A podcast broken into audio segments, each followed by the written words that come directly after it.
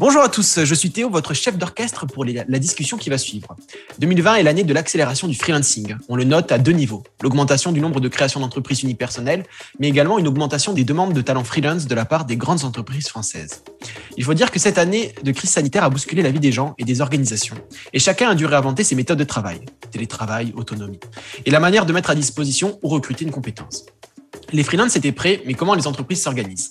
C'est là que notre thématique du jour prend tout son sens. Chef Freelance Officer, un nouveau métier pour répondre aux enjeux de recrutement des entreprises. À la croisée des métiers d'acheteurs et RH, ce professionnel a notamment pour mission l'identification, le recrutement et l'intégration des collaborateurs externes pour former ce qu'on appelle l'entreprise étendue. Hey, psst, par ici, le bal local va commencer. Bonjour à toutes et à tous. C'est un plaisir de vous retrouver pour aborder ensemble la thématique du freelancing. Ce mouvement a l'impact positif sur l'économie de notre pays et que nous sommes plusieurs milliers à rejoindre chaque année transforme nos modes de vie. Alors nous avons une idée. Vous voici maintenant entraînés dans le bal local, l'événement qui rassemble freelance, entreprises et acteurs qui contribuent à la transformation du monde du travail. Dans un rythme bienveillant et intimiste, découvrez avec nous les styles de vie, anecdotes et points de vue de ces hommes et ces femmes. Attention, le bal local est déclaré ouvert. Pour cette deuxième édition d'épisode intersaison du bal local, je vous propose un format table ronde pour donner du rythme et des retours d'expérience croisés à cette thématique. Je vous présente du coup Eléa Lerouillet, responsable culture d'entreprise et communauté chez ilek, Julien Tournier, CFO et commercial chez Uraportage et Alexandre Lapré, CFO à la Collab. Comment allez-vous? Très bien, merci. Super. Eh bien, top, alors on va pouvoir démarrer par les présentations. On va démarrer du coup avec Julien. Est-ce que tu peux nous présenter un peu ton activité, ton profil et ce qui te plaît dans ton métier de CFO? Du coup, moi, je m'appelle Julien Tournier, je travaille chez Uraportage depuis maintenant plus d'un an et demi et ça fait bientôt plus de 2 ans que j'officie sur la partie commerciale et Chef Freelance Officer pour des sociétés de portage. Mon parcours, dans un premier temps, moi j'ai fait des études qui étaient absolument pas en lien avec les nouvelles formes d'emploi. J'ai fait des études sur les politiques publiques et notamment du management public. Et je suis arrivé un petit peu par hasard dans une couveuse d'activité qui est une forme d'emploi un petit peu particulière qui permet en fait je pense que tout le monde connaît les couveuses, mais qui permet en fait à des personnes de tester leur activité dans un environnement sécurisé tout en étant accompagné. Donc j'étais coach formateur dans cette couveuse qui s'appelle Boréal Innovation, qui était destinée au métier du numérique. Donc c'est là où j'ai commencé un petit peu à toucher du doigt les entrepreneurs et les freelance entre guillemets du numérique.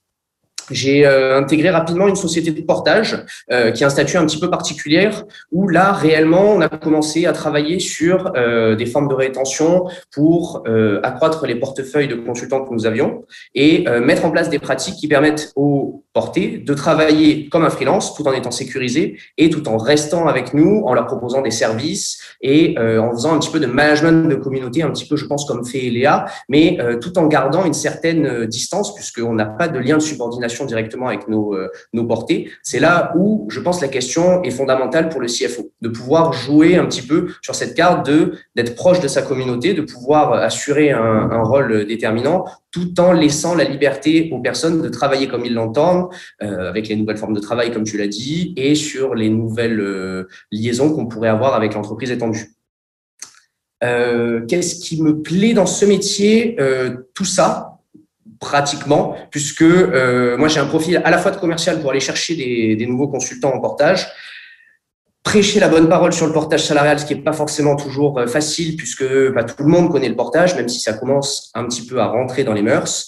Et à côté de ça, m'occuper de ma communauté, m'occuper de mon portefeuille. Alors, je dirais plus peut-être une communauté, puisque c'est réellement, on a réellement des services qui sont dédiés à nos portées, et de plus en plus, et on travaille à une offre de service étendue, poursuivre en fait les évolutions des nouvelles formes d'emploi et les aspirations de tout un chacun. Parce qu'on a des personnes on a une grande pyramide d'âge au sein du portage, donc il faut trouver des bons services pour les bonnes personnes.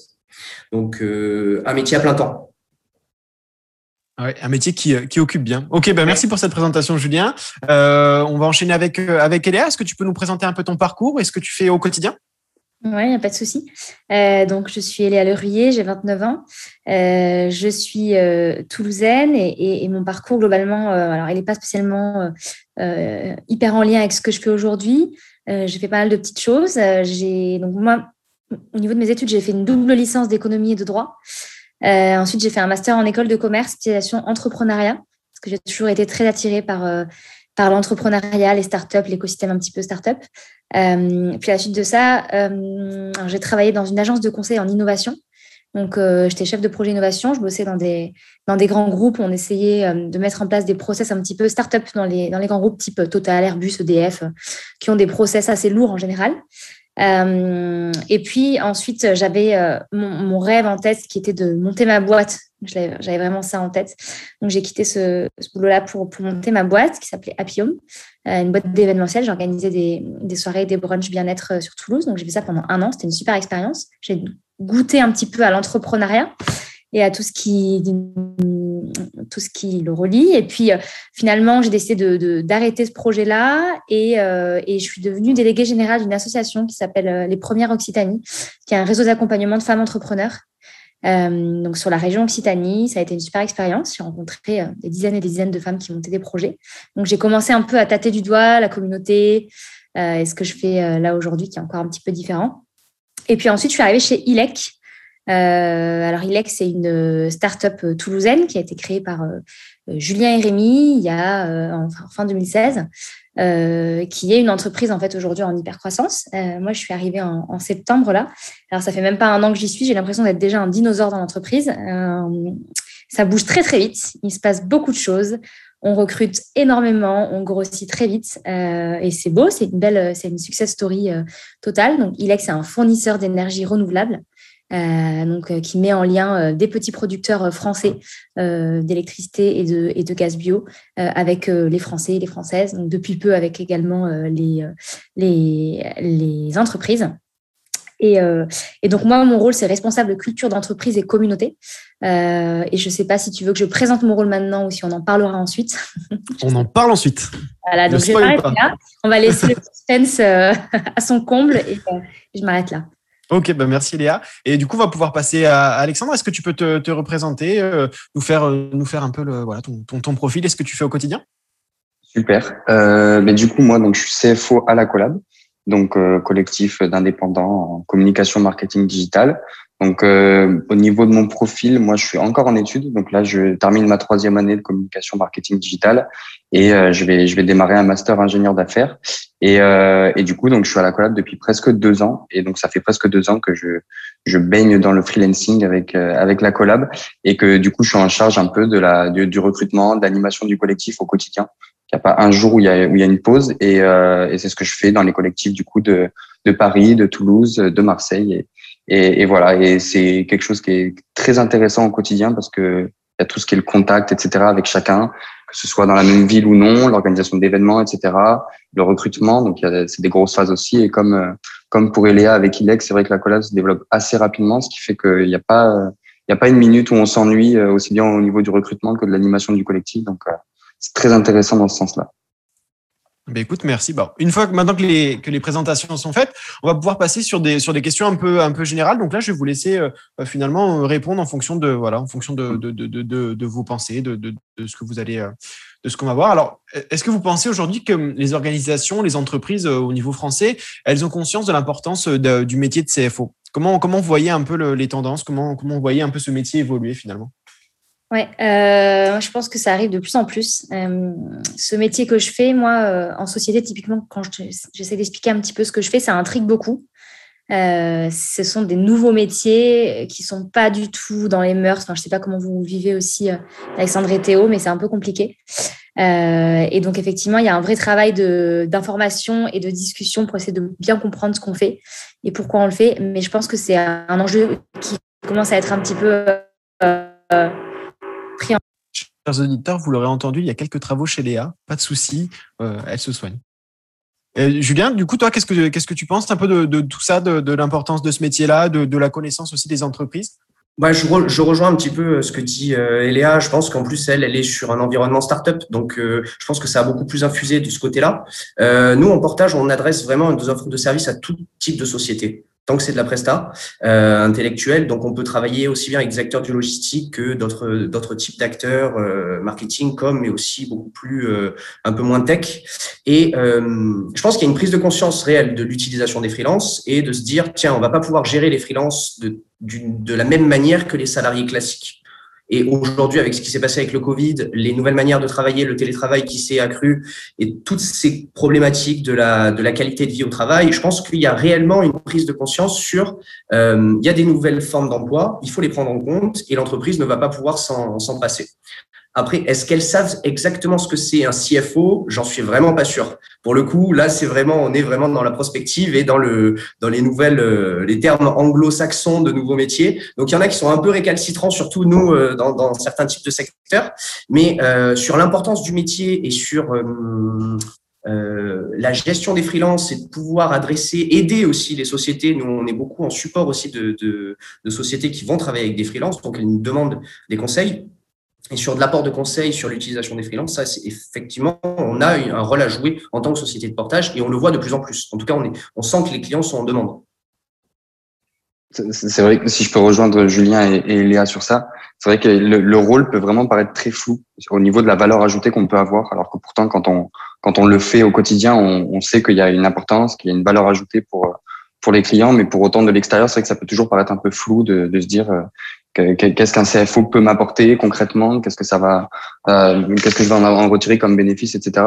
Et pour autant, le besoin est là et encore plus, comme le disait du coup Julien, avec tout ce qui s'est passé avec le Covid, etc. Il y en a encore plus besoin, je pense, maintenant et que les entreprises en prennent de plus en plus conscience du coup.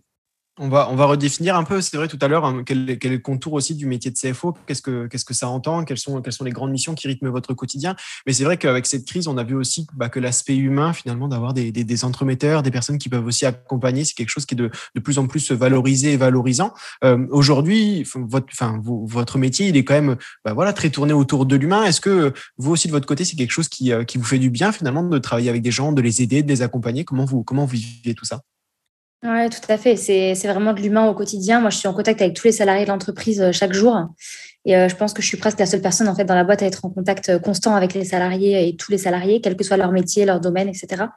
Et 99% de mon travail, c'est de l'humain. Donc, après, quand on anime une communauté, quand on est là pour des personnes, forcément, faut avoir un côté sociable, humain, être à l'écoute, être capable de sentir les besoins, les attentes de chacun. Donc, effectivement, c'est un enjeu, oui, tout à fait. Et puis, vraiment, pour rebondir sur ce que dit Eléa aussi, nous, on a réellement, avec le freelancing, on voit ça comme… c'est réellement un mode de vie, un choix de vie. Donc, nous, on est réellement en support à la fois sur la partie administrative comptable, mais beaucoup plus largement que ça. C'est-à-dire que sur la question commerciale, sur l'intermission, sur qu'est-ce que je vais pouvoir faire, sur les travaux qu'il va faire dans sa nouvelle maison. On est vraiment le lien qui unit le freelance et le consultant à sa structure qui va le porter sur les questions totalement classiques de l'entreprise administrative, comptable, marketing, formation, les taux de prélèvement à la source, la gestion avec la mutuelle, toutes ces questions-là qui peuvent paraître un petit peu barbantes, mais qui sont l'œuvre de l'entreprise sur la partie administrative. On a quand même un rôle, un dépassement de fonction d'ailleurs avec ce qu'on entend aujourd'hui au football, mais on est vraiment là en support du consultant pour pouvoir l'aider. Et c'est vrai que c'est beaucoup d'humains dans les périodes de doute, dans les personnes qui veulent se lancer aussi. On a beaucoup de salariés qui ont passé pratiquement 30 ou 40 ans en tant que salariés et qui se lancent du jour au lendemain en tant que freelance. Je peux vous dire que c'est vraiment pas facile pour ces personnes-là qui ont connu qu'un seul modèle et qui d'un coup se retrouvent à aller chercher leurs clients, à gérer leurs déclarations, à comment on fait une note de frais, comment on va travailler, attention au contrat commercial. C'est vraiment énormément de questions. Donc oui, c'est beaucoup d'humains dans les bons moments comme dans les mauvais, et c'est pour ça aussi que c'est passionnant. Chers auditeurs, voici venu le moment des questions tempo. Une question, deux réponses possibles. C'est parti. On va commencer par Eléa. Si je te dis salarié ou freelance, qu'est-ce que tu choisis? Salarié. Ouais. Pourquoi? Toi qui as vécu les deux? J'ai vécu les deux, effectivement. Alors, c'est très personnel, hein, mais ouais, je me suis plus retrouvée là sur le salariat. Après, voilà. Quand je dis salariat, j'entends peut-être pas le salariat classique du présentéisme. Voilà. Enfin, chez ilek, on a une politique qui est très différente entre guillemets des schémas classiques. Donc, voilà, les salariés peuvent travailler d'où ils le souhaitent. On a une grande politique de télétravail aussi. On recrute là actuellement énormément sur la France entière. Donc nous on a un cœur sur Toulouse et on a beaucoup de gens qui sont partout en France. On estime que voilà, le salarié, tant qu'il fait bien son travail, qu'il soit au bureau ou chez lui ou ailleurs, ça n'a pas une importance énorme non plus. Et donc c'est un mode de travail et une liberté qui moi me convient aussi complètement tout en étant salarié.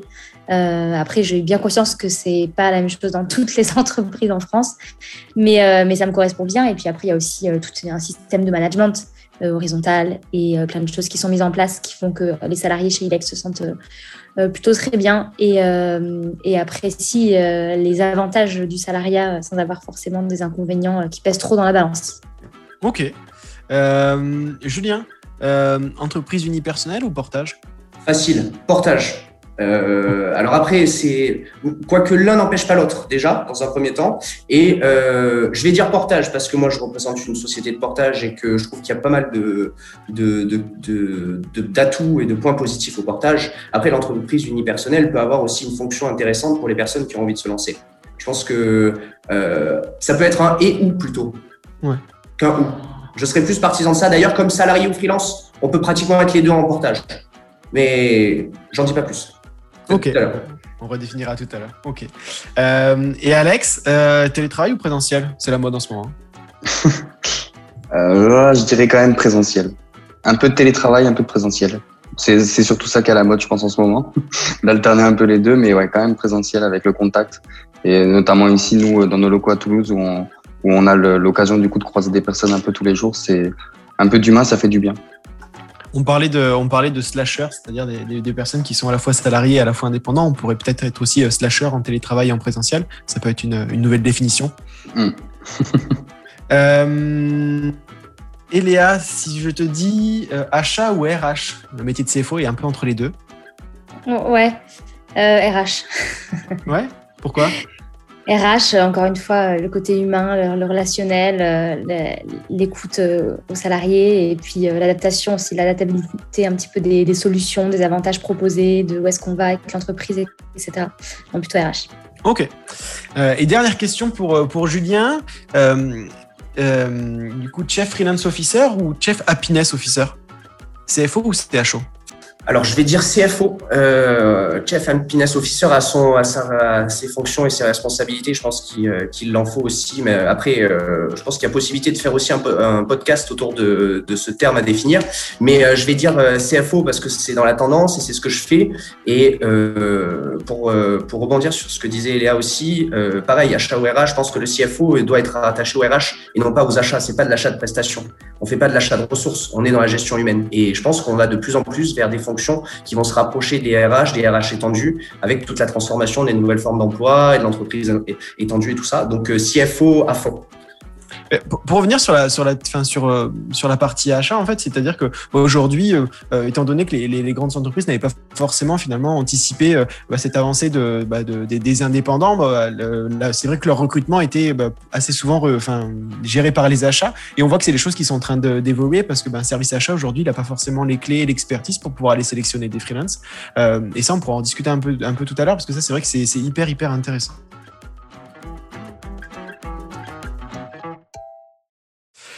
Du coup, on va passer sur la deuxième partie, sur la troisième partie même de cette interview. On va essayer de définir un peu quelles sont vos fiches de poste, vos missions et votre quotidien. Eléa, est-ce que tu veux commencer en m'expliquant un peu ce que tu fais au quotidien, quelles sont les tâches, voilà, qui rythment ton activité ? Pas de souci. Donc effectivement, mon poste, c'est responsable de culture d'entreprise et communauté. Donc, moi, je suis arrivée chez ilek, comme je disais, en septembre.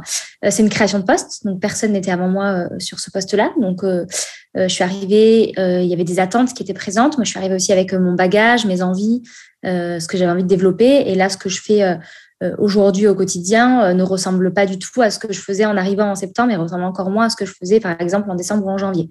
Donc, c'est un poste qui est assez transverse et assez, qui évolue assez vite. Après, c'est le propre d'ilek, de l'entreprise aussi. Ça évolue, on s'adapte très vite. Il y a beaucoup de flexibilité. Mon travail, en gros, si je devais le résumer en une phrase, ce serait faire en sorte que les collaborateurs de l'entreprise soient engagés. Donc, l'engagement, c'est un mot assez phare dans ma mission. C'est hyper large. Voilà, comme disait tout à l'heure Alexandre, les gens ont du mal à comprendre concrètement ce que ça veut dire. Donc, moi, j'ai un double défi, en fait, au quotidien. Mon premier défi, c'est que, comme je vous le disais, la boîte, elle est en grosse croissance. Donc, j'ai des nouveaux arrivants très régulièrement. On a des recrutements très souvent. Donc, il y a vraiment une nécessité d'engager rapidement et correctement, sans bâcler ce sujet-là, puisqu'on peut grossir très vite et très mal, bien sûr. Notre métier, c'est de grossir très vite et très bien. Et ça passe tout à fait par prendre soin des salariés, savoir ce qui se passe et pouvoir gérer un petit peu aussi. C'est qu'on a une politique dans l'entreprise très ouverte sur le lieu de travail. Donc, on a des salariés qui sont en 100% télétravail, qui ne sont même pas sur Toulouse. On a des salariés qui sont sur Toulouse ou autour et qui, eux, pour le coup, en fait, peuvent venir travailler dans nos locaux. Donc, on appelle ça nos locaux, c'est la station verte. Donc, on peut venir travailler à la station. Et puis, et qui peuvent aussi travailler de chez eux. Donc, nos salariés font le choix, en fait, de venir soit sur la station, soit chez eux. Et il y a une sorte de petit package. Ils doivent choisir, en fait, combien de jours par semaine à peu près. Mais en tout cas, ils font un petit peu ce qu'ils veulent. Donc, moi, au quotidien, je dois engager des personnes qui ont des quotidiens très différents, qui ont aussi des métiers très différents, puisque chez ilek, on a des métiers très différents. On a une équipe de développeurs, on a une équipe marketing, on a une équipe cœur service client, il y a les managers, il y a une équipe admin, et il y a moi qui suis une sorte de petit élément flottant qui bouge de team en team, qui ne suis pas vraiment raccordée à une team, en fait. Et donc voilà, si je peux expliquer en gros mon travail, c'est ça. Et ensuite, plus concrètement, au quotidien, en fait, c'est une mission qui est à cheval sur plein de sujets. C'est pour ça que j'ai du mal à définir concrètement une mission, mais globalement, je vais avoir un peu, donc, comme on le disait, de la RH, parce que je suis au contact des salariés, parce que si les gens peuvent venir me parler, etc., même s'ils ont des managers, évidemment. C'est une mission aussi qui va être complètement liée à de la com interne, puisque je m'occupe d'envoyer une newsletter à tous les salariés de la boîte chaque semaine, dans laquelle j'agrège toutes les infos de ce qui se passe, etc. C'est une mission qui va être aussi de l'ordre de l'événementiel, puisque je vais organiser des team building, des soirées, des apéros, des week-ends, plein de choses. Ça va être aussi de l'ordre de la RSE, puisque j'ai pris en main les sujets RSE de la boîte. Donc, j'ai développé la stratégie RSE de l'entreprise aussi cette année. Donc, voilà, c'est large. Il y a beaucoup de choses. Ça bouge. C'est amené encore à bouger et à évoluer. Et c'est pour ça que je m'ennuie, en fait, jamais. Et finalement, c'est vraiment mon métier, c'est vraiment construire et développer la culture d'entreprise. Et logiquement, la marque employeur aussi, on peut en parler, mais c'est aussi l'idée. Voilà. Ah bah, tu disais que tu n'appartenais à aucun service, mais en fait, tu es un service à toi toute seule. Ça, c'est un peu, je pense que c'est un peu oui, la réponse aussi. On peut dire ça. Ok, bah écoute, bah merci merci pour le panorama. Julien, tu peux nous expliquer un peu ton quotidien, ce que tu fais, ta fiche de poste? Oui, bien sûr. Alors moi, pour synthétiser un petit peu, je pense qu'on a trois mots qui se détachent un petit peu. Donc, développer la communauté, le portefeuille de consultants qu'on a. Donc, nous, aujourd'hui, au Uraportage, on est 7 collaborateurs. On est répartis sur le territoire. Moi, je m'occupe du territoire sud. Donc, je suis basé à Marseille. Je m'occupe de développer l'activité sur toute la partie sud. Donc, frontière italienne, frontière espagnole, majoritairement. Et dans ce développement, en fait, on passe à la fois par présenter le portage salarial aux personnes qui ont envie de travailler en portage. Donc, ça peut être des cadres en reconversion.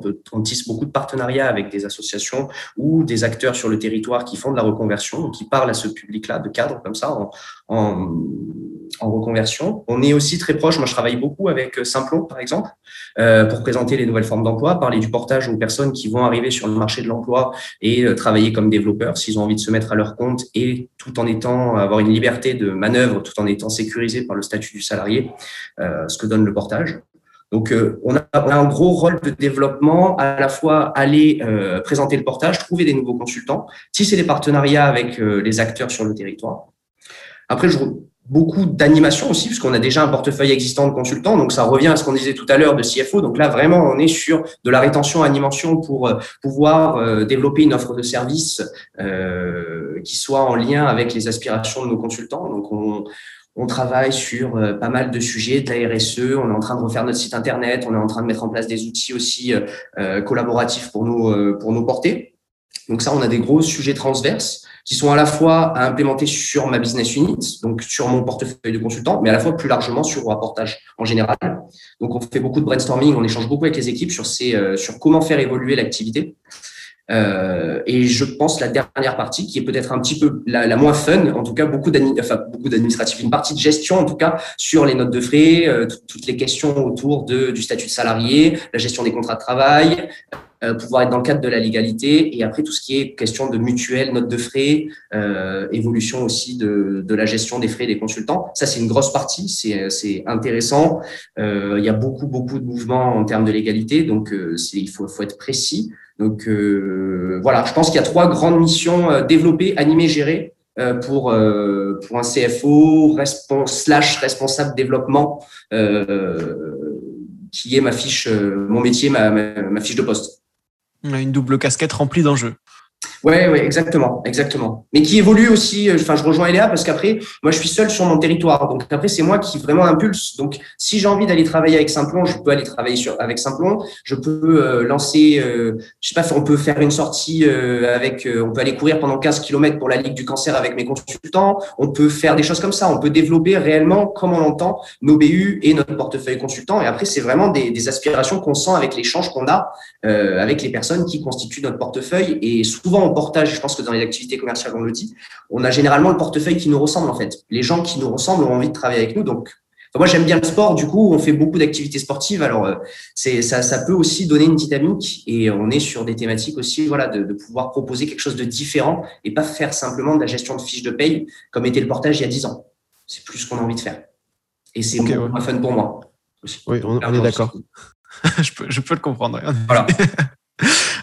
Écoute, merci Julien. Alex, est-ce que tu peux nous en dire plus sur ce que tu fais au quotidien? Alors, franchement, je suis énormément retrouvé du coup dans les missions qu'ont évoquées Eléa et Julien. Bon, Julien, à part le côté sportif, mais sinon, je me suis beaucoup retrouvé dans toutes les missions un peu véhiculées et portées au quotidien. Et je rejoins énormément les trois axes évoqués par Julien. C'est vrai qu'il y a un aspect à la fois commercial aussi où il faut recruter. Moi, c'est assez différent étant donné que je m'adresse directement aussi à des indépendants dans un collectif qui se développe dans différentes villes. Donc, il y a un aspect aussi où il faut accompagner la ville qui se développe, le collectif dans telle ville, avec le recrutement nécessaire aussi d'indépendants pour qu'on puisse consolider une équipe dans cette ville-là. Il y a énormément aussi l'aspect communication, que ce soit interne et externe, parce qu'en interne, il faut animer le collectif, il faut animer aussi les indépendants. On est tous orientés aussi sur le côté freelancing et la défense du freelancing et des droits des freelances. Donc, c'est vrai qu'on est très orienté sur ça. Il y a aussi un engagement RSE qu'on porte.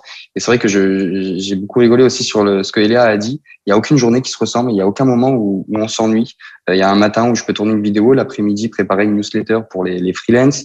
Le lendemain, enfin, préparer quelque chose de complètement différent. Et il y a une diversité des tâches qui est super intéressante avec toujours l'humain qui est au centre de tout ça.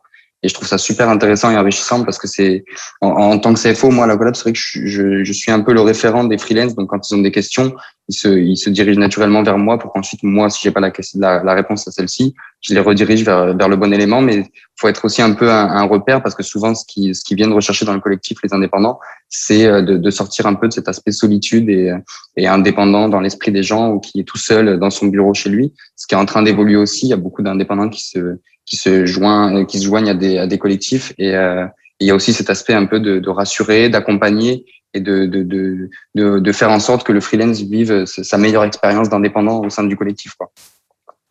C'est vrai que c'est quelque chose qui revient assez souvent, bah, soit en collectif, soit en portage, ou soit en entreprise. Chez Eléa, c'est ce fait aussi que le CFO, finalement, il est là. Donc, c'est vrai pour accompagner, mais aussi pour mettre en valeur bah, les experts et les soft skills de chacun, de les faire monter, de faire un peu bah, pousser ces belles plantes. Et ça, c'est vrai que je pense que ça doit être aussi satisfaisant dans vos métiers de voir des gens évoluer avec vos conseils, mieux se repérer, mieux avancer. Vraiment, on a des personnes qui arrivent et qui ont soit confiance en eux parce qu'ils connaissent leur expertise et en portage, on va porter une expertise qu'on a déjà développée. Donc, on ne va pas faire ce qu'on ne sait pas faire. On arrive vraiment avec son expérience et son expertise.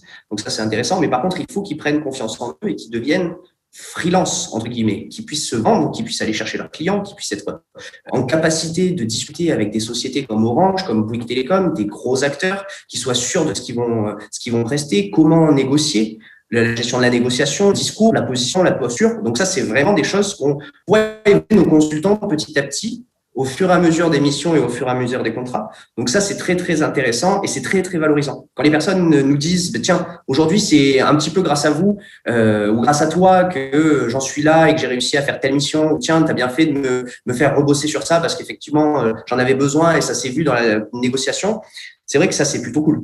Ça, c'est très, très intéressant et très, très cool. Toi, par exemple, Eléa, ton métier de gestion de communauté, comment il a été créé, si tu veux, comment ce poste est arrivé dans l'entreprise? En fait, l'entreprise était en croissance. Il y a eu un besoin en fait qui est arrivé naturellement, puisque forcément, il y a pas mal de choses qui étaient mises en place depuis le début de l'entreprise, hein, sauf que c'est des choses qui étaient tenues par Julien ou Rémi, typiquement, qui sont les deux cofondateurs. Au bout d'un moment, quand une entreprise grossit, je pense que quand on a créé quelque chose, un projet, il faut savoir aussi un petit peu déléguer. Et puis, on n'a plus le temps, en fait, pour ce genre de sujet. Donc, la nécessité d'engager quelqu'un est arrivée en septembre parce que l'année d'avant, il y avait eu la levée de fonds, il y avait eu gros recrutement, etc. Et puis, en fait, c'est exponentiel. En fait, hein. Plus la boîte grandit, plus il y a des attentes qui sont différentes aussi. Moi, je le vois, je suis arrivée donc il y a quelques mois de ça. Les attentes des salariés n'étaient pas du tout les mêmes des attentes des salariés aujourd'hui, puisque forcément, quand on grossit, on emploie aussi une diversité de profils. Donc, les profils qui sont recrutés aujourd'hui sont encore différents de ceux qui étaient recrutés il y a 1 an, 2 ans, 3 ans chez ilek. Et donc, forcément, le besoin est aussi différent. Donc, moi, je dois m'adapter vraiment au quotidien à ce niveau-là aussi. Et donc, effectivement, ce métier, il a débarqué en fait par un besoin. Au début, c'était pas logique de se dire on va prendre une responsable culture d'entreprise parce qu'il y a d'autres priorités. Quand on monte sa boîte, on va pas créer ce poste-là, c'est logique. Par contre, au bout d'un moment, quand on commence à avoir pas mal de salariés et qu'il y a un vrai besoin, c'est très intéressant de mettre ça en place. Et là, aujourd'hui, moi, je vois vraiment les fruits qui sont récoltés. Et quand j'écoute en fait des salariés qui disent, moi, quand je parle autour de moi d'ilek et de l'entreprise, des gens, ils hallucinent, ils me disent, mais attends, t'as quelqu'un qui est en temps plein, qui s'occupe de l'engagement des salariés. Il y a vraiment quelqu'un qui fait ça. Oui, vraiment quelqu'un. Et c'est très valorisant aussi pour les salariés, en fait, de vivre ça. Donc voilà. On a petit à petit ce besoin qui s'est transformé et qui a évolué.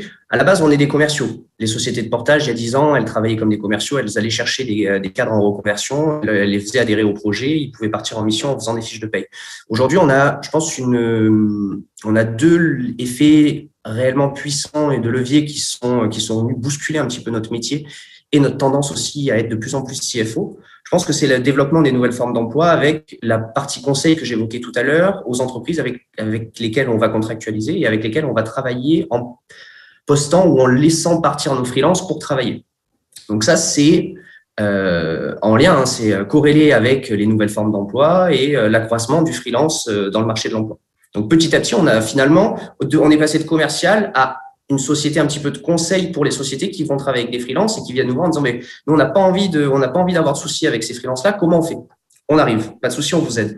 De l'autre côté aussi, on a une concurrence au vu des nouveaux statuts, la micro-entreprise, la SASU, toutes ces formes là d'entrepreneuriat qui sont développées sont venues un petit peu bouleverser le secteur du portage salarial en imposant des nouveaux modèles qui sont pas forcément en rupture, mais qui peuvent très bien travailler ensemble. Et on a aussi une évolution du secteur du portage avec beaucoup, beaucoup de concurrence. Puisqu'en fait, au vu du nombre du secteur du freelance qui augmente, on a de plus en plus de sociétés qui viennent se positionner sur ce segment-là parce qu'il y a réellement quelque chose à faire et c'est une tendance qui est majeure et qui est ancrée dans une nouvelle forme d'emploi.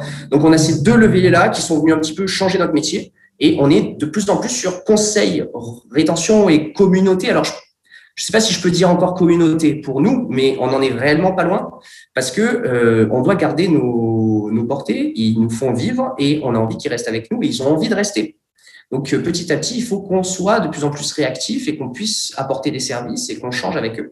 Donc, ouais, je pense que ça a réellement bougé ces 4-5 dernières années avec tout ce qui s'est passé, évolution du marché de l'emploi, concurrence sur le marché du portage et les nouvelles formes d'emploi, la micro-entreprise, la SASU, les couveuses, les coopératives d'activité et d'emploi, enfin, toutes ces formes-là sur l'entrepreneuriat. C'est vrai que moi, je rejoins aussi ce que Eléa a dit tout à l'heure.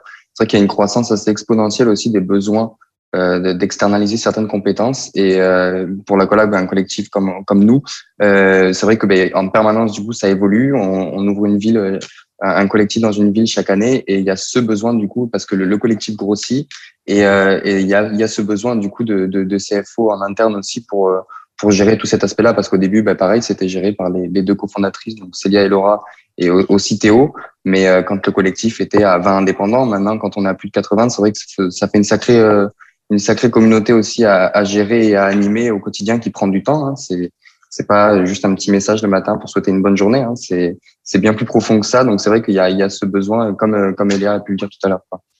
Et alors moi du coup j'ai une petite question un peu plus sur vos techniques et comment finalement vous animez vos communautés dans chacune de vos sociétés. En gros moi par exemple je me lançais en tant que CFO dans une entreprise en tant que gestionnaire de communauté dans une entreprise où il y a 100 salariés. Par quoi je commence? Qu'est-ce qui est le plus important? Quelles sont un peu les étapes clés pour essayer de fidéliser tout le monde, que tout se passe bien, qu'il y ait du bien-être? Comment on démarre? Ouais, alors je me permets de répondre. Je pense pas qu'il y ait de recette miracle. En tout cas, moi, quand je suis arrivée, je vais partager mon expérience. Quand je suis arrivée, alors là, on a dépassé la barre des 100 salariés, ça y est, mais il doit y avoir 45 personnes à peu près dans la boîte. J'ai pris 3 semaines et j'ai pris un café avec chaque personne. Voilà, ça m'a pris beaucoup de temps, mais ça a été génial. C'était une super expérience. Ça a permis de bien comprendre où je mettais les pieds, de bien comprendre les rôles de chacun, de bien comprendre ce qu'ils avaient vécu sur les derniers mois, puisque entreprise en pleine croissance veut dire aussi forcément des répercussions sur les salariés. Donc, voilà, comment ils vivent les choses, qu'est-ce qui se passe, quels sont les changements pour eux au quotidien, qu'est-ce qu'ils attendent de la boîte, etc., etc. Nous, on est une entreprise engagée avec des valeurs qui sont fortes. Et donc ça l'entreprise transpire un petit peu de tout ça et donc forcément quand on met en place des projets il faut que ça suive les valeurs, il faut que ce soit en lien avec les salariés. On est assez engagé pour l'environnement, etc. et donc rapidement quand on fait quelque chose qui n'est pas à 100% ou en tout cas à 90% dans la ligne des valeurs, on se fait reprendre de toute manière par les salariés, donc ça se fait assez rapidement, mais voilà, pour moi, la première étape, c'est vraiment de savoir écouter et de savoir de prendre le besoin, de bien comprendre. Et ensuite, de se poser la question où est-ce qu'on va, où est-ce qu'on veut aller au niveau de la culture d'entreprise. Qu'est-ce qu'on veut transmettre, qu'est-ce qu'on veut. Voilà, si on parle, typiquement, à un repas avec des amis, on parle d'ilek. Je me pose la question, qu'est-ce que j'aimerais que les collaborateurs disent de l'entreprise? Comment j'aimerais qu'ils vivent les choses. Nous, on a par exemple un programme de cooptation dans l'entreprise qui permet aux salariés de pouvoir aider un petit peu au recrutement, etc. Et ça c'est du tout cuit parce que dans le sens où, voilà, en entendant les salariés présenter leur poste et leur entreprise, je me rends compte vraiment de ce qui est important pour eux et de ce qu'ils attendent. Donc, c'est vraiment important. Et puis voilà, et après, donc, mettre en place des actions qui soient au quotidien intéressantes, mais surtout sur le long terme. Qui rendent les salariés heureux et épanouis, surtout dans leur mode de travail et dans leur quotidien, mais pas seulement en one shot, faire un petit apéro une fois par an. Ça va plus loin que d'organiser un apéro. C'est des choses qui sont sur les engagements, sur les valeurs communes, sur les socles communs, favoriser pourquoi pas la diversité. Nous, on a mis en place un projet de diversité là chez ilek sur lequel on travaille. On a fait notre bilan carbone, voilà, on fait plein de petites choses à droite à gauche qui sont en lien avec une stratégie et un objectif commun. Julien, Alex, est-ce que vous voulez réagir un peu à tout ça? Ouais, carrément. Moi, c'est vrai qu'il y a cet aspect-là où je suis le point d'entrée des freelances dans le collectif, ce qui fait qu'en entrant dans le collectif, ils passent forcément par moi. Donc, ça me permet aussi de prendre un peu la température de leur côté, comment ils se sentent, etc. Et d'avoir aussi ce côté un peu intimiste avec l'indépendant qui n'ait pas l'impression de rentrer uniquement en mode projet, mais plutôt de rentrer en mode collectif et de se sentir partie prenante d'un mouvement, d'une équipe, etc. Et c'est encore plus compliqué du coup en indépendant, parce qu'il y a un peu cette excitation aussi de faire partie d'un collectif, de rencontrer plein de nouvelles personnes, etc. Donc c'est vrai que d'être le point d'entrée, ça me permet déjà d'être en contact avec chacun, donc de les rassurer, d'avoir aussi un aspect différent des meneurs de projets du collectif qui vont davantage les solliciter pour les projets. Moi, c'est vrai que je vais davantage être là pour discuter de tout, s'ils ont des questions quelconques, etc. Et comme disait Eléa, c'est vrai que ça dépend pas seulement d'un apéro par an, histoire de dire qu'on se rejoint. C'est vrai qu'organiser des événements tout au long de l'année aussi pour susciter l'intérêt. Alors c'est assez compliqué des fois parce que c'est des indépendants, donc forcément indépendants dit qu'ils ne sont pas salariés à la Collab, donc faut aussi les mobiliser d'une autre manière en suscitant l'intérêt, donc dans des actions pour défendre une cause qu'on a tous en commun pour le coup, c'est le freelancing. Donc ça, on sait que c'est des causes sur lesquelles on va tous se rejoindre, d'organiser des événements un peu aussi assez récurrents. Avec, on organise des événements pour chaque saison, des actions aussi caritatives qu'on mène. Et il y a tout ça aussi, cet aspect-là qui est intéressant pour les mobiliser, et aussi le fait de pouvoir donner la parole à chacun. Parce que c'est un exemple tout bête, mais le site internet de la Collab, c'est pas le site internet des cofondatrices, c'est le site internet des 80 membres.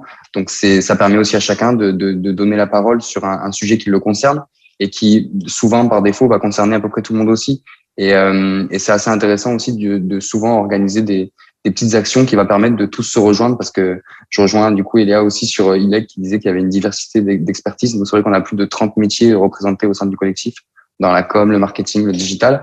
Donc c'est vrai qu'on peut se dire que un vidéaste va avoir aucun centre d'intérêt avec un concepteur-rédacteur. Pour autant, on essaie toujours de trouver des synergies communes, et on arrive toujours à se retrouver sur ces points-là. Mais du coup, il faut que quelqu'un puisse aussi éveiller ces centres d'intérêt-là et ces synergies. Donc, c'est un job à plein temps.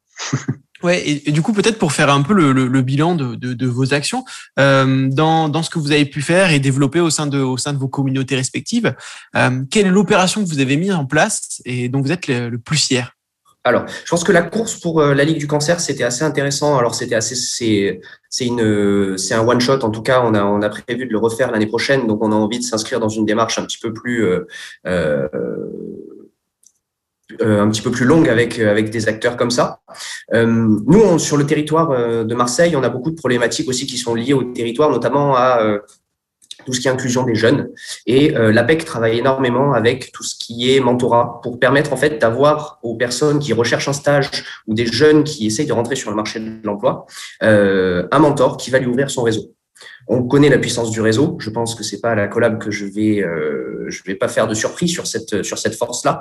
Mais nous, on travaille main dans la main avec l'APEC et on propose en fait à l'ensemble de nos salariés portés, en tout cas sur ma BU, de pouvoir être mentor de jeunes, et ça a pris pratiquement 50% de mon portefeuille qui travaille avec des jeunes, qui donnent de son temps pour que ces jeunes-là puissent rencontrer les bonnes personnes, toquer aux bonnes portes, travailler sur leur CV, travailler sur leur présentation, travailler sur ce qu'elles ont envie de mettre dans leur projet professionnel et dans leur projet de vie.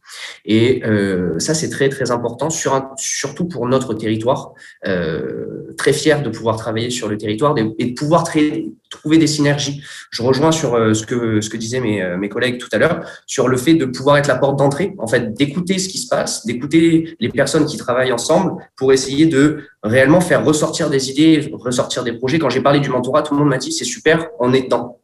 Ok, super. Nous, on a la chance d'être 7 et de pouvoir être assez réactifs, pouvoir mobiliser comme ça le portefeuille pour pouvoir après partir sur des projets où on a tout de suite l'acceptation des personnes qui vont être les tenants. Donc ça, c'est plutôt cool. Et c'est vrai que l'action avec l'APEC, c'était plutôt pas mal. Assez fier. Ouais, super chouette. Eléa ? Ouais, c'est dur de choisir. C'est pas, non pas que je sois fière de tout ce que je fais, mais, mais on fait pas mal de choses chez ilek, donc c'est déjà. Bon, je vais vous parler d'un des sujets. Alors en fait, donc comme je vous l'expliquais tout à l'heure, chez ilek, on a donc plusieurs métiers, pas mal de monde, et en fait on s'est rendu compte, je me suis rendu compte en discutant un petit peu avec tout le monde, qu'il y avait une vraie envie, de vraies attentes de se former un petit peu sur les sujets. Forcément, nous on est fournisseurs d'énergie renouvelable, donc on a des gens qui sont très calés sur le sujet, et on a des gens qui le sont peut-être un petit peu moins et qui ont envie d'être aussi calés entre guillemets sur tous ces sujets-là. Et donc on a décidé de lancer un petit programme en interne qui s'appelle les Energy Talks. En fait, une fois par mois, on invite une personne externe à l'entreprise pour discuter d'un sujet, évidemment en lien avec les énergies et l'écologie. Et donc, l'idée, c'est vraiment de se prendre une heure pour proposer aux salariés de s'inspirer et de discuter avec quelqu'un qui est expert d'un sujet. Donc, ça prend la forme d'une interview. Donc, je suis pas à la place à laquelle je suis aujourd'hui, je suis à ta place, Théo. Et j'interviewe la personne qui est invitée. Et après, en fait, on en fait un podcast qu'on diffuse en interne pour l'instant seulement, donc à destination des salariés. Donc, ceux qui peuvent être présents viennent sur le moment pour poser des questions.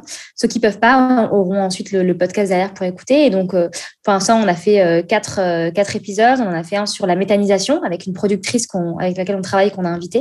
Donc, on a pu parler de tous ces enjeux-là. On en a fait un sur l'autoconsommation énergétique avec BIM Energy notamment. Et puis, on en a fait un aussi sur le financement des projets d'énergie renouvelable en France, comment ça fonctionne, etc., dans le cadre d'un partenariat qu'on fait avec Enerfip, qui est une plateforme de financement participatif de projets d'énergie renouvelable. Et on a fait également un épisode où on a fait le tour de France des énergies renouvelables. On a repris un petit peu la base de quels sont les différents types d'énergies renouvelables, où est-ce que ça va, quels sont les avantages, etc. Et donc, les salariés sont très heureux de cette démarche-là, puisque ça leur permet de se former quand ils ont un moment, quand ils veulent. C'est des sujets qui sont quand même passionnants, qui nous animent à tous. Quand on vient travailler chez ilek, je pense qu'on est quand même un minimum intéressé ou en tout cas curieux sur le sujet. Et ça permet aussi de lancer des belles discussions derrière et des échanges entre les salariés. Et voilà, donc ça, c'est une action de laquelle je suis assez fière. Et je me permets, j'en rajoute une deuxième. Allez hop, c'est parti. Chez ilek, on a un principe assez sympa qui s'appelle l'IOS, Everyone on Support. Le principe, en fait, c'est que toutes les personnes qui ne travaillent pas au service client, qui ne sont pas forcément au téléphone avec les clients, etc., donc ça représente pas mal de monde dans la boîte, passent une demi-journée par mois au service client. Voilà. Donc, ça permet, comme le disait, je crois que c'est Alexandre qui en parlait tout à l'heure, de mélanger un petit peu tout le monde et de se rendre compte aussi du métier, du cœur métier. Quand on a des fonctions support comme les miennes ou quoi, on peut très vite être déconnecté de la réalité du terrain. Nous, ce qu'on vend, c'est des contrats d'énergie renouvelable. Et donc, moi, mon métier, c'est pas du tout de vendre des contrats d'énergie renouvelable. Pour autant, je travaille chez ilek. Et donc, c'est hyper intéressant, en fait, de se faire accueillir une demi-journée par un conseiller énergie qui nous montre son métier, ce qu'il fait au quotidien. Et le conseiller énergie est aussi heureux de partager ce qu'il fait avec le responsable com, avec quelqu'un qui taffe au market, avec quelqu'un qui est développeur web, ou même, pourquoi pas, le CEO de la boîte qui fait aussi sa demi-journée, comme tout le monde. Donc voilà, c'est une démarche qui est assez intéressante et chouette, que je voulais valoriser. Ah, en effet, c'est vraiment très chouette. Tu as bien fait d'en ajouter deux. On voit bien un peu le scope et les potentialités. Donc c'est vraiment très chouette. Alex, toi, est-ce que tu as une expérience à nous partager dont tu es fier ? Je dirais la mise en place des squads. Donc, je vais créditer aussi les membres de l'équipe, parce que c'est le fait que ce soit remonté. Et après, je me suis occupé de la mise en place. Mais on a mis en place il y a presque un an des squads. Donc, c'est inspiré un peu de la méthode Spotify, où en fait, c'est des groupes de travail multidisciplinaires. Donc, avec les 30 et quelques métiers qu'on a de représenter, on a des groupes de travail de maximum 10 personnes, donc sur des sujets qui vont être assez divers, aussi bien pour les partenariats que pour la communication, que pour la satisfaction client. Et en fait, ces groupes de travail-là permettent à chacun d'avancer sur des thématiques avec des réunions mensuelles et des réunions inter-squad où on mutualise un peu les actions menées, les actions à venir, les budgets qui ont besoin d'être débloqués, etc., tous les 6 mois. Et en fait, ces actions, ça permet vraiment... notamment Théo, tu le sais, avec des réunions qu'on peut avoir le vendredi qui vont être un peu plus légères sur la forme, mais néanmoins toujours profondes dans le fond. Mais c'est très intéressant parce que du coup, ça permet dans un groupe de travail de 10 personnes d'avoir aussi bien des graphistes que des web développeurs, etc., et d'avancer sur des thématiques bien précises. Et c'est vrai que souvent, ça suscite l'intérêt aussi auprès des membres du collectif parce que certains souhaitent s'améliorer, par exemple, sur le SEO alors qu'ils vont être community manager. Et du coup, ils vont rejoindre le squad SEO pour essayer de monter en compétences après un peu à côté d'experts SEO du collectif qui sont dans ce squad-là. Et ça permet aussi à chacun de découvrir et aussi un peu s'améliorer sur certaines thématiques qu'ils n'auraient pas forcément eu l'occasion s'ils faisaient pas partie du collectif ou alors en se renseignant sur Internet. Et c'est très intéressant parce que du coup, ça permet énormément d'avancer sur des thématiques, sachant que certes, il y a les meneurs de projets, etc., mais chaque membre du collectif représente la collab. C'est chaque membre est la collab et c'est toujours intéressant du coup d'avancer ensemble sur les thématiques et pas uniquement à 3 ou 4 sur des choses qui nous concernent tous. Et je vais me permettre de faire comme Eléa, du coup, d'en rajouter une petite deuxième. C'est que j'ai mis en place la présentation de freelance, donc qu'on a appelé freelance highlight. Et en fait, chaque mois, on met en avant un donc pareil, je suis du côté intervieweur, mais j'interviewe un peu un freelance sur son expertise, sur son parcours, etc. Parce que pour le partager après sur les réseaux sociaux et sur le site internet, qui permet aussi à chacun d'avoir une vitrine, la collab. Et nous, ça nous permet aussi de mettre en avant la diversité des expertises qu'on peut avoir et des profils, avec aussi des, pas que tourner sur le freelancing, mais ça fait vraiment des fiches métiers un peu assez diverses qu'on n'a pas forcément l'occasion toujours de connaître si on n'est pas dans le secteur. Donc voilà un peu les actions dont je suis un peu fier. C'est chouette, vous allez pouvoir benchmarker les uns sur les autres pour refaire ces initiatives dans vos sociétés respectives, ça va être assez chouette. Alors, il y a des questions. Il y a notamment une question. Alors, Eléa, toi, je ne sais pas, chez ilek, est-ce que vous faites appel à des freelances sur certains projets? Est-ce que toi, tu es en relation avec eux certaines fois? Alors, on travaille… globalement, on a quand même une politique de CDI chez ilek. Donc, on travaille avec peu de freelance, mais ça peut arriver. On a quelques-uns, notamment, qui maintenant sont en CDI, du coup. D'accord. Et actuellement, on travaille avec un freelance, notamment, qui s'occupe du design, etc. Mais on est plus sur le salariat chez ilek. D'accord, ok. Du coup, vous, dans les personnes, donc Julien, Eléa et Alex, dans les personnes finalement que vous allez rechercher, essayer de recruter ou de recruter dans vos collectifs ou dans vos entreprises, est-ce qu'il y a des profils qui sont aujourd'hui plus pénuriques que d'autres? Est-ce qu'il y a des typologies de métiers qui sont un peu plus compliquées à aller chercher? Alors, il y a beaucoup de profils pénuriques sur de l'IT, sur du data, sur du cloud, des fois sur du DevSecOps ou des choses comme ça. Alors là, je vais laisser peut-être Alexandre en parler sur de la collab. Je pense qu'ils ont plus un regard sur ça, sur ce côté IT là. Nous, on a eu beaucoup de demandes concernant de la supply chain et sur de la logistique pendant la crise Covid. On a eu beaucoup de demandes de managers de transition qui devaient assurer, notamment du transfert pour l'industrie pharmaceutique, de pouvoir faire tourner des sites de production pendant 7 jours sur 7, 24 heures sur 24. Donc, on a eu beaucoup de demandes sur cette forme-là de logistique et notamment avec l'industrie pharmaceutique.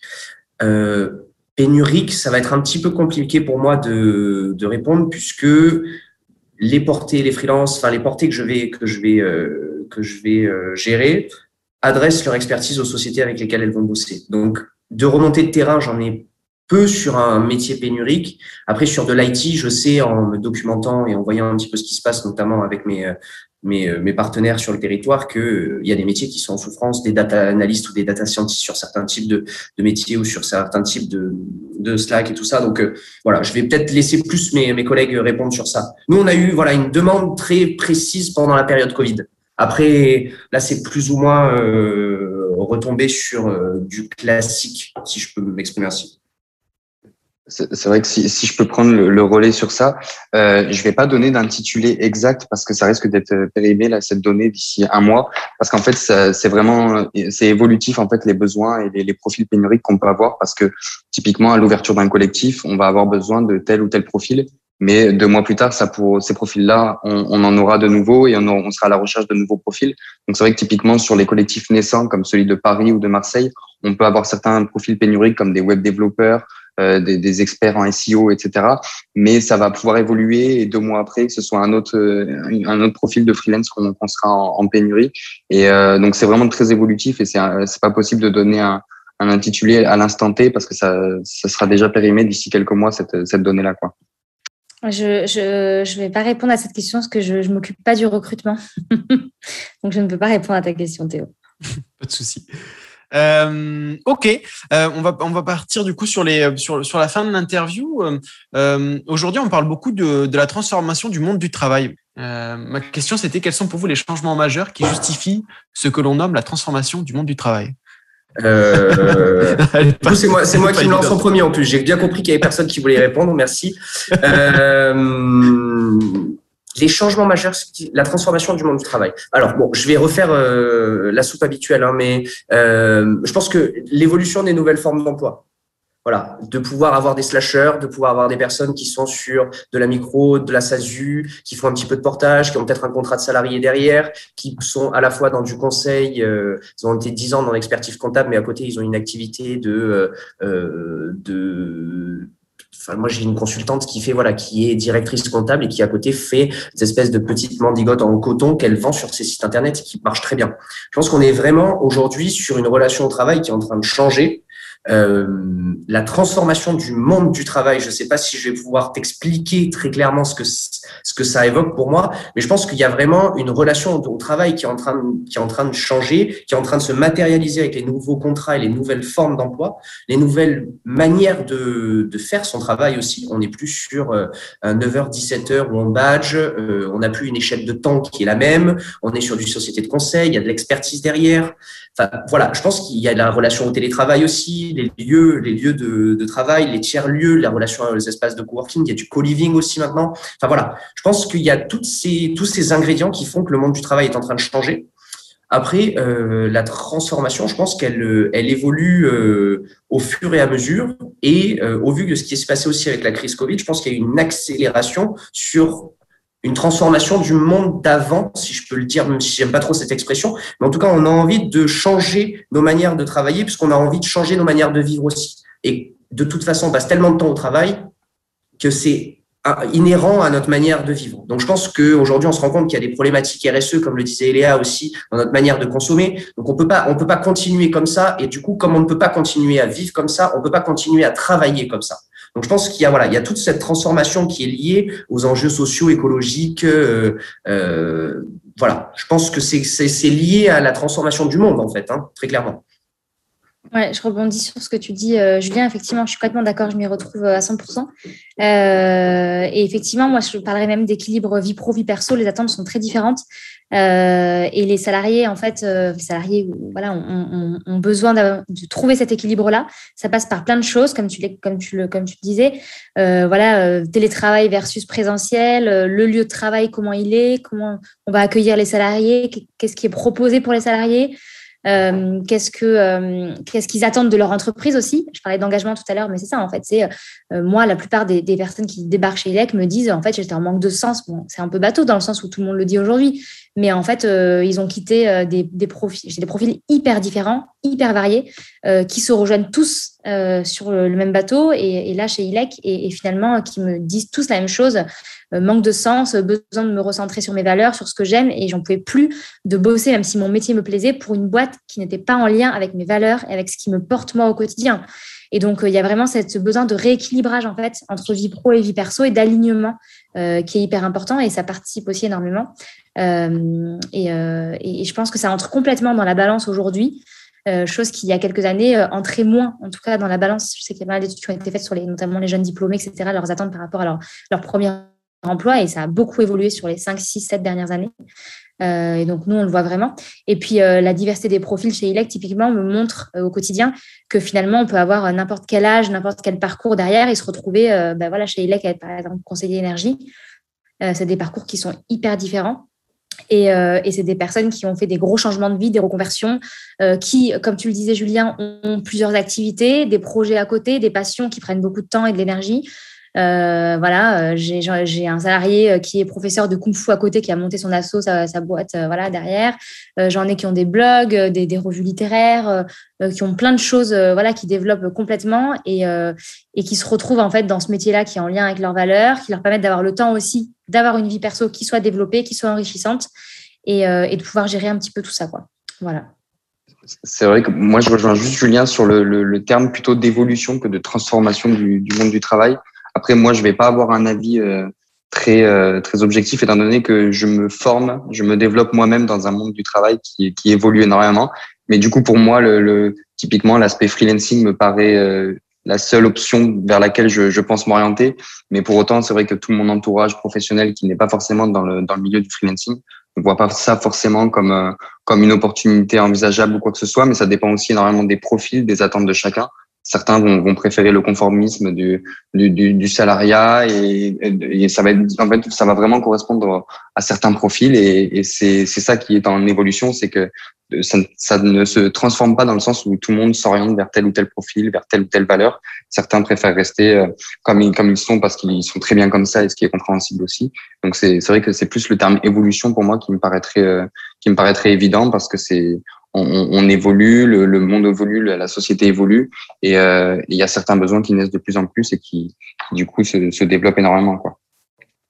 Pour rebondir rapidement sur ce que dit Alexandre, je suis tout à fait d'accord, et du coup, il pointe un point très intéressant sur l'évolution, c'est-à-dire qu'on peut avoir envie d'être freelance à 40 ans, à 50 ans, à 20 ans, et après être salarié. En fait, aujourd'hui, nos parents ne travaillaient pas de cette manière-là. Moi, mes parents, quand je leur dis que je suis chef freelance officer dans une société de portage, ils ne comprennent pas ce que je leur dis de toute façon. Donc, il n'y a absolument aucun souci. Ils ont travaillé sur un contrat de travail du début jusqu'à la fin. Et aujourd'hui, on est sur des temps qui sont donnés, sur des évolutions du monde du travail qui vont accompagner la vie du travailleur, qui va être soit en freelance, soit en SASU, soit sinon à son compte, soit qui va passer par une couveuse, soit qui va se retrouver sur un CDD. Mais après, finalement, il va aussi avoir un contrat de… Enfin, il a son activité avec sa salle de kung-fu qu'il a à gérer. Enfin, on est réellement sur une évolution. Je suis tout à fait d'accord avec ce que dit Alexandre. Et surtout, c'est sur des temps donnés, sur la vie du salarié en plus. Donc, c'est encore plus intéressant d'analyser cette évolution. Du coup, ce qui est un peu marrant aussi, c'est que ces métiers de CFO ou de gestionnaire de communauté, vous êtes un peu à la fois un résultat et un tremplin de cette évolution du monde du travail, parce que vous y participez finalement par vos actions, et c'est quand même assez chouette, parce que vous mettez en pratique finalement des choses qui se font ressentir, des besoins finalement qui se font ressentir chez vos salariés, chez vos indépendants, chez vos portés. Et ça, c'est quand même chouette. Ouais, tout à fait, exactement. Absolument, absolument. Surtout que nous, on a un attachement au code du travail. Donc après, on a tout ce qui est effet néfaste de la gig économie. Alors, on va peut-être pas en parler aujourd'hui. Il y aura peut-être un autre truc. Mais voilà, moi, je suis pas CFO chez Uber Eats. Je rémunère bien comme il faut mes freelances, mes salariés. C'est important d'avoir une vraie attachement à la sécurité, au code du travail. Et c'est vrai que c'est très intéressant de suivre ces évolutions et d'avoir un métier qui est en lien avec ces évolutions-là. Oui, ça nous fait une belle fin d'interview. On finit sur des phrases et sur des mots qui sont très très chouettes et très très très positifs. Donc c'est vraiment cool. Pour finir un peu en douceur, ce que je vous propose, est-ce que vous pouvez me donner alors moi, ce que je me suis noté, c'est la petite phrase que j'ai vue passer. Alors, je ne sais plus où je l'ai vue passer, mais je l'avais notée. Les étiquettes divisent et les valeurs rassemblent. Pourquoi j'ai choisi ça ? Tout simplement parce que chez ilek, on accueille vraiment les collaborateurs tels qu'ils sont, sans plan. On les accepte avec leur passion, leur hobby, leur caractère, leurs attentes, leurs objectifs, etc. Et ensemble, à avancer, à faire bouger la boîte, et donc voilà, ça m'a parlé. Quand tu m'as demandé une petite citation, c'est ça qui m'a parlé. Elle me parle aussi, elle est chouette. Alex, comme ça on laisse encore Julien, Julien réfléchir. Moi j'en ai une, et je pense que ça pourrait être la nouvelle baseline que je vais proposer pour la collab, parce que je trouve qu'elle correspond complètement. C'est seul on va plus vite et ensemble on va plus loin. Et je trouve ça tellement réel et ça prend tellement de sens en étant à la collab au quotidien, parce que c'est notamment avec les squads, comme j'ai pu l'expliquer, mais même la force du collectif fait que cette citation prend totalement sens, et je pense qu'elle est adaptée un peu à mon rôle et aux missions que j'ai un peu tous les jours. Alors du coup, moi, pour conclure tout ça, je vais réutiliser celle qu'on utilise régulièrement dans notre boîte chez Uraportage. C'est qu'en fait, nous, on déteste la précarité, on préfère la sécurité et la liberté. Donc c'est pour ça que le statut en freelance, le statut en portage, pardon, est intéressant, parce que vous êtes libre comme un freelance, et à la fois vous êtes sécurisé comme un salarié. Et on n'a pas du tout envie de parler de précarité, surtout en ce moment. Ok. Mais écoute, très chouette. Merci Julien. Pour finir, est-ce qu'il y a des choses que vous vouliez rajouter, des choses dont on n'a pas parlé ? C'est le moment. Non ? C'est bon pour vous. Eh bien, écoutez, merci pour ces échanges. C'était vraiment très chouette de vous voir, et cette petite table ronde, je pense qu'on a appris plein de choses, et on a réussi à délimiter un peu plus, même si c'est pas dans l'absolu, c'est pas exhaustif, mais ce qu'était un CFO ou un gestionnaire de communauté, comment il pouvait finalement s'imprégner des valeurs d'une entreprise, les transmettre, être à l'écoute aussi des besoins de sa communauté, et c'est très chouette. Je vous remercie vraiment pour ce retour d'expérience, et puis du coup je vous dis à très vite en visio ou en physique. Merci beaucoup. Merci bien. Merci à toi, Théo. Bonne journée.